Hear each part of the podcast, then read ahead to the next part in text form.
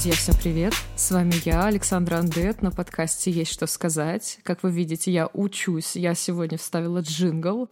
И сегодня вы даже узнаете, откуда эта музыка. Сегодня я бы хотела с вами поговорить об этаноле, об алкоголе. Дисклеймер.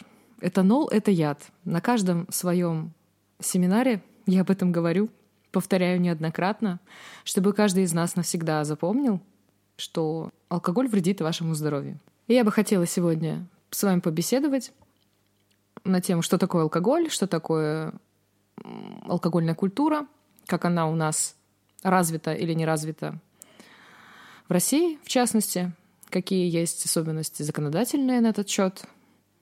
Я в первом подкасте упоминала, что я слишком долго в своей айтишной сфере деятельности работала именно с алкоголем, поэтому какие-нибудь cool story я вам обязательно расскажу.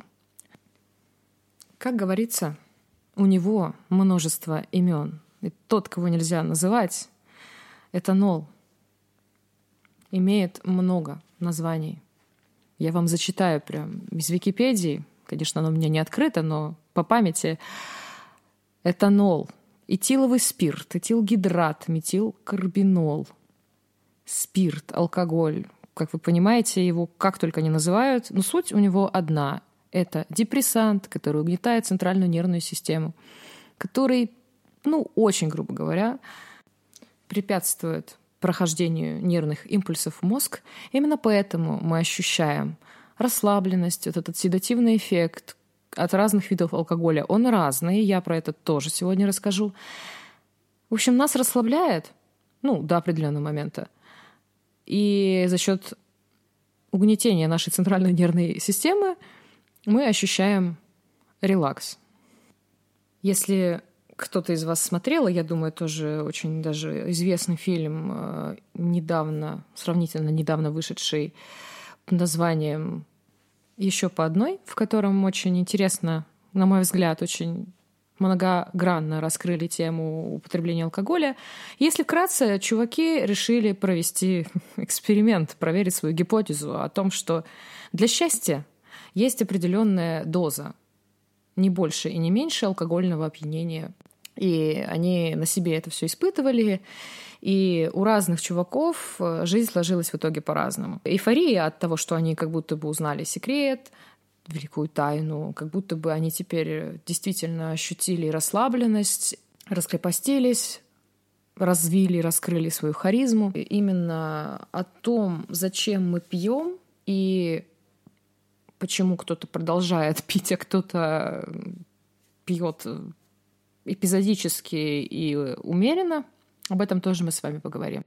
Обычно алкоголь у нас неотъемлемая часть каких-то праздников, вечеринок. Опять же, я уже говорила, в первую очередь его используют как седативное вещество и как веселящее вещество. Безусловно, для разных мероприятий существуют различного вида алкогольные напитки, в частности, для медитативных посиделок, для дискуссий, неспешно перетекающих с одной темы на другую, для спокойных вечеров, в частности, за вкусным ужином в приятной компании, подходит вино. Для плясок э, на столах э, вряд ли какое-то качественное вино подходит для вечеринок, э, торжеств э, единственное, наверное, да, вино, которое подойдет, это игристое вино за счет того, что помимо алкоголя у нас еще пузырики, которые нам и желудок расширяют и ускоряют всасываемость через кровь э, этанола, соответственно, эффект опьянения наступает быстрее, эффектнее, стремительнее, в целом игристое вино достаточно легкий напиток по фактуре, по тому, как его легко пить, и он хорошо утоляет жажду. Очень часто люди путают ощущение жажды ощущение там, чего-то хочу сладенького, вкусненького и так далее. Человек не должен утолять жажду другим напитком, кроме как водой. И для того, чтобы, в частности, не выпить 5 литров просека, для того, чтобы, в принципе, не обманывать самого себя, для того, чтобы ускорить э, все метаболические процессы в организме, которые в том числе отвечают за расщепление этанола, из-за выведения продуктов его распада из организма, нужно пить воду. Поэтому на любом мероприятии, которое подразумевает э, употребление алкогольных напитков, должна быть вода в неограниченном количестве. Хуже не будет, если вы выпьете, просто будете чаще в туалет ходить. Это не проблема. Пейте воду, ребят. Пейте воду. Чем больше, тем лучше. Опять же, естественно, вы там 5 литров за вечер не выпьете, если вы не я. Э, любой алкогольный напиток имеет разный постэффект. Под постэффектом я подразумеваю как состояние опьянения, так и состояние вот этого предпохмелья и похмелья. Что касается коктейлей, они изначально были придуманы для того, чтобы стимулировать твою нервную систему, чтобы, в принципе, ты мог танцевать на столах, быть бодр, быть весел, задорен, и тебе было вкусно. Поэтому вся миксология, в частности, завязана на достижение определенного эффекта с использованием определенных э, химических веществ, компонентов. Опять же, вся миксология, я сейчас, конечно, тоже очень грубыми мазками буду говорить, но имеет, вся миксология имеет определенный алгоритм. Алгоритм сочетания, приготовления. Все очень логично, очень логично, как правило дорожного движения. Как только ты это постигаешь, ты больше это никак не, не развидишь, не распоймешь. Да, алкоголь э, неотъемлемая часть разных тусовочных э, мероприятий, вечеринок, и разный алкоголь имеет разные свойства, поэтому по-разному наступает алкогольное опьянение, по-разному люди себя ведут, по-разному они быстро вскакивают на эту волну алкогольного опьянения, и по-разному они из нее выходят. Естественно, это тоже зависит от индивидуальной непереносимости, переносимости, усваиваемости, про скорость, биологические какие-то процессы я говорить сегодня, наверное, буду в меньшей степени. Так или иначе, алкоголь является одним из средств э, воздействия на людей, как допинга, чтобы их расслабить, чтобы ввести их в определенное состояние. Я вспоминаю э, вечеринки, на которых ярко ощущалась разница настроения в начале вечеринки и в заключительной части вечеринки, где все уже друг друга любят в прямом, в переносном смысле, стоят в очереди в туалет, такие раскрепощенные, такие веселые, у них такие счастливые лица. Общее настроение, раскрепощенность и единение, оно достигается через алкоголь. Это не хорошо и не плохо. Если мы обратимся к истории, испокон веков человечество использовало алкоголь именно с этой целью. Для чего же мы пьем, если не для этого эффекта и постэффекта? Я лично пью вино для вкуса, для дополнения пищи. Иногда мы пьем не только для того, чтобы опьянеть. Культура вина, как эстетика вина, вся история с дегустациями, бокалами, разными приблудами, декантерами, разная атрибутика ритуалам, открытие вина, декантации той же самой надо и не надо.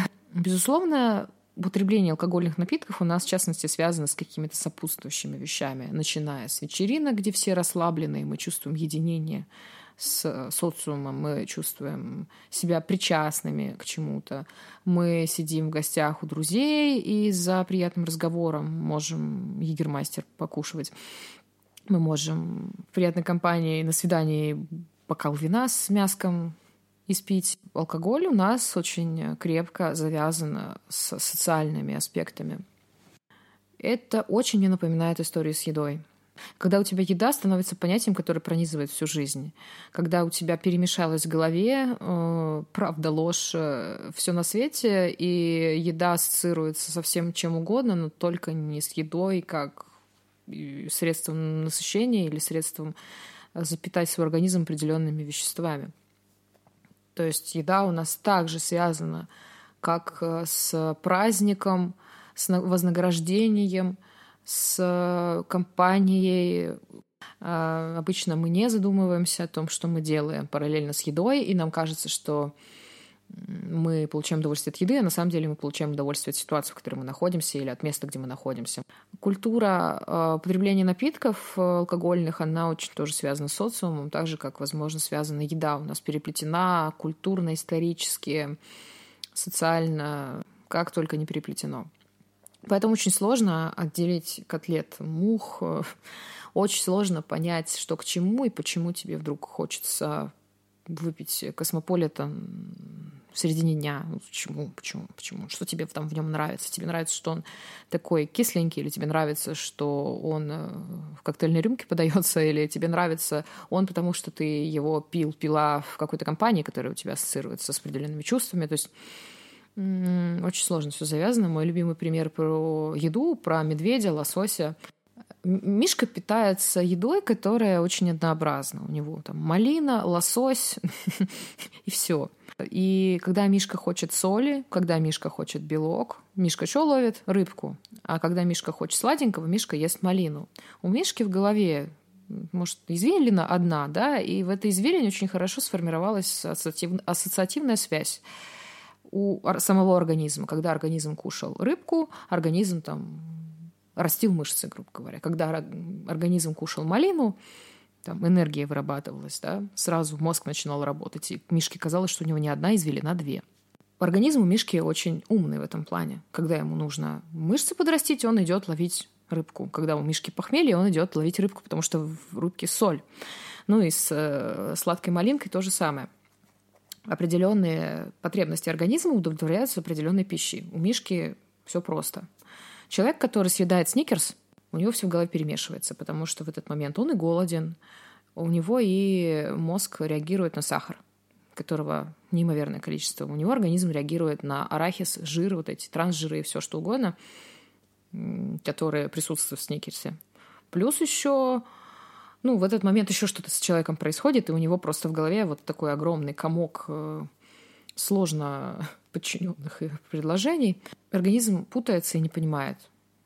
Он хочет сникерс, но не понимает почему. И потребности организма не удовлетворяются таким образом. Когда мы едим чего-то, что на самом деле нам не нужно, но мозг в силу сложности конструкции, которую в него вгрузили, реагирует неправильно. Поэтому я всегда призываю как бы, вообще питаться достаточно чисто, чтобы себя научать как мишку и себе одну, две, три извилины, у кого сколько тренировать на это все, но с алкоголем и с едой, в частности, то же самое. Вообще, я всегда призываю к осознанности и к пониманию. Тебе хочется вот это. Почему? Потому что ты хочешь опьянеть, потому что ты хочешь испытать снова этот э, классный, супер интимный вечер в компании прекрасной девушки или юноши, или ты хочешь э, просто разнообразие или посидеть в классном месте, где у тебя там лепнина, эти столы мраморные, стойки барные там, и бармен симпатичный или симпатичная барледи. Кстати, не мудрено, что профессии бармена очень много и внимания уделяется, и наделяют бармена какими-то сверхзадачами. Я на самом деле считаю, что все правильно, и бармен — это не только человек, который мешает тебе по определенной технологии определенные напитки, подает тебе чек, выдает фискальный, а еще и человек, который тебя ведет от самого начала твоего появления в заведении до самого окончания. То есть это некоторый личный э, ментор, терапевт и компаньон на протяжении твоего пребывания в баре. Это, конечно, моя идеалистическая позиция, но я как человек, который, в частности, за культуру питья и за социальность э, всех алкогольных мероприятий, я беру себе такую задачу быть именно бартендером, человеком, который отвечает за э, полное погружение гостя в э, атмосферу заведения, начиная с приветствия и заканчивая тем, как вы с гостем расстаетесь с надеждой на новую встречу. Люди приходят в бары, в места, где наливают алкоголь, для того, чтобы получить не состояние алкогольного опьянения, а получить те эмоции, которые они могут почувствовать только, к сожалению, в состоянии алкогольного опьянения. В этом и трагедия э, нашего поколения, предыдущих поколений, неважно, трагедия человечества в том, что в силу разных психологических проблем, зажимов, мы не позволяем себе испытывать радость, искреннее вот это вот расслабление без допинга. И я, как человек, который, в частности, за развитие культуры употребления алкогольных напитков, я в первую очередь выступаю за то, чтобы человек сначала со своими демонами разобрался, шведскими, неважно, с любыми.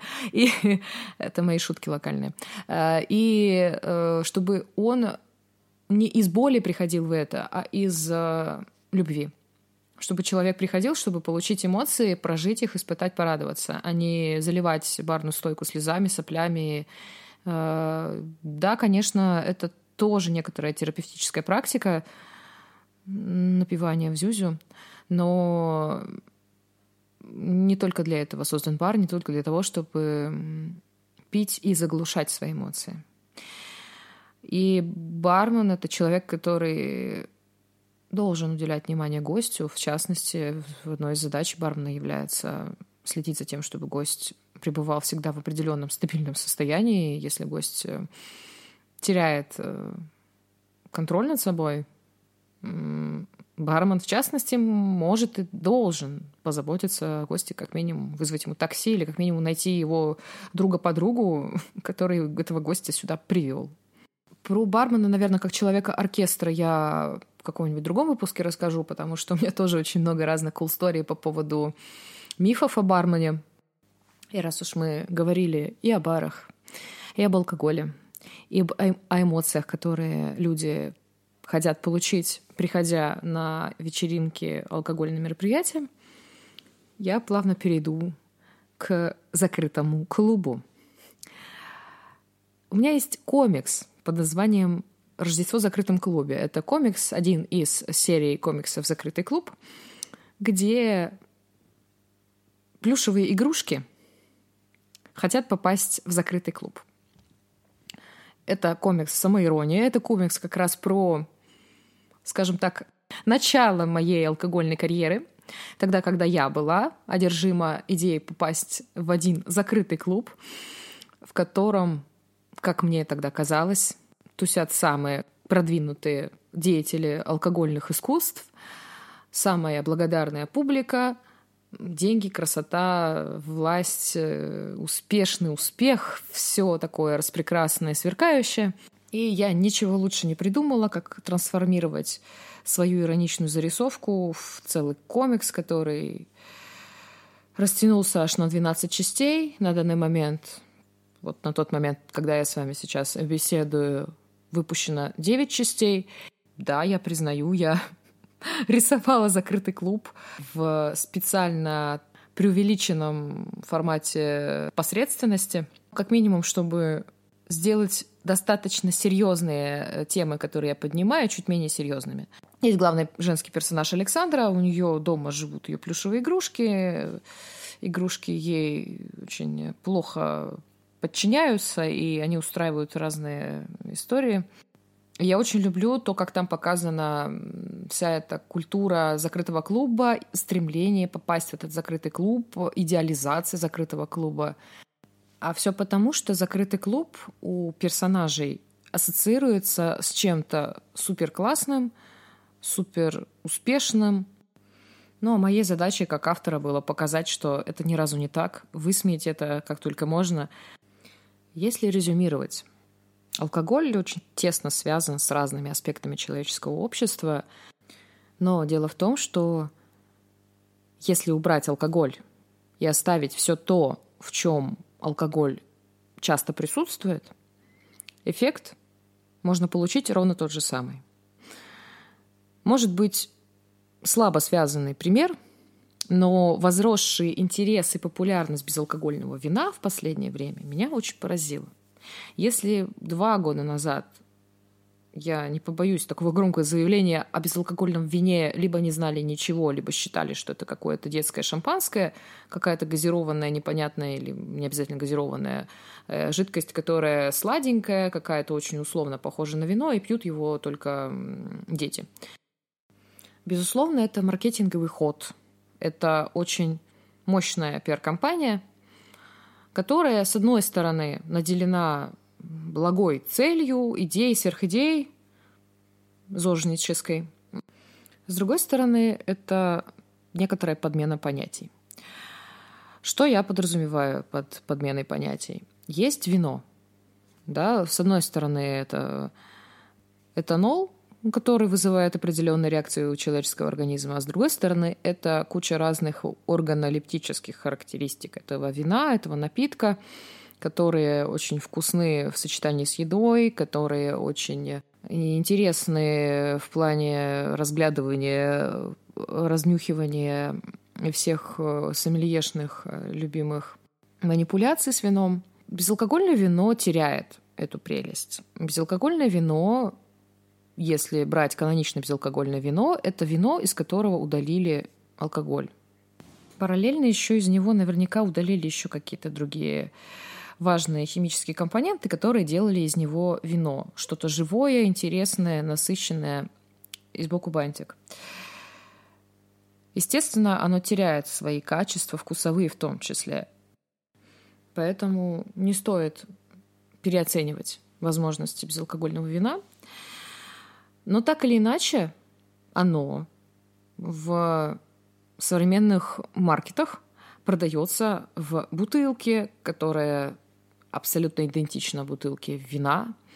Оно может даже быть сделано из того винограда, который вы любите. И вы можете даже его разлить в те бокалы, которые вы подразумеваете будут подходить под это вино. И вы себя обманете, вы даже проведете какие-то ритуальные действия ваши любимые. Я себя так на самом деле развлекала. Я покупала безалкогольные вина, устраивала посиделки домашние со вкусными ужинами из мишленовских ресторанов, разливала вино по бокалам, устраивала ровно все то же самое, что я обычно делаю, все это шоу с подачей бутылки. И это срабатывало, но мне кажется, не каждый человек вообще способен себя настолько надурить, чтобы еще и получать от этого удовольствие. У меня получается. Если мы обратим внимание на цену настоящего безалкогольного вина, оно будет стоить так же, как достаточно хорошее вино из нового света. То есть цена у безалкогольного вина выше той цены, которую вы готовы за него отдать. Почему так дорого, спросите вы? У меня есть вот на этот счет как раз cool story из э, нашего российского алкогольного законодательства. Для того, чтобы произвести безалкогольное вино, вам нужно произвести некоторые манипуляции над вином, над винным материалом. Вы это вино обезалкоголиваете, и у вас в результате вашего обезалкоголивания получается продукт, э, который называется винный ректификат. Это очень чистый дистиллят, очень хорошего качества, и просто так выливать его вам очень жалко.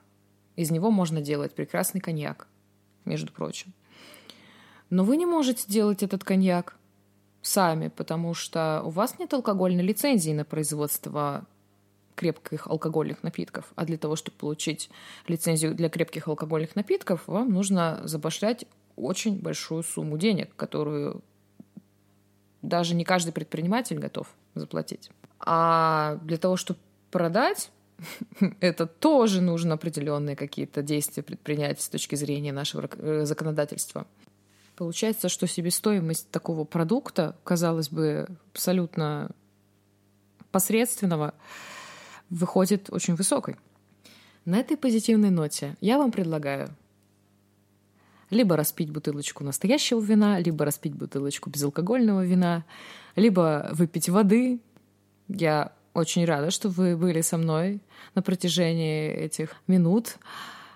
С вами была я, Александра Андет писатель, сомелье, бартендер, мама-кошка с вампирскими клыками. Ищите меня по псевдонимам Стелла Фракта. Читайте мою художественную литературу, читайте мои комиксы. Вы слушали подкаст «Есть что сказать». Ю, ю, ю, ю, ю, гороховый патруль.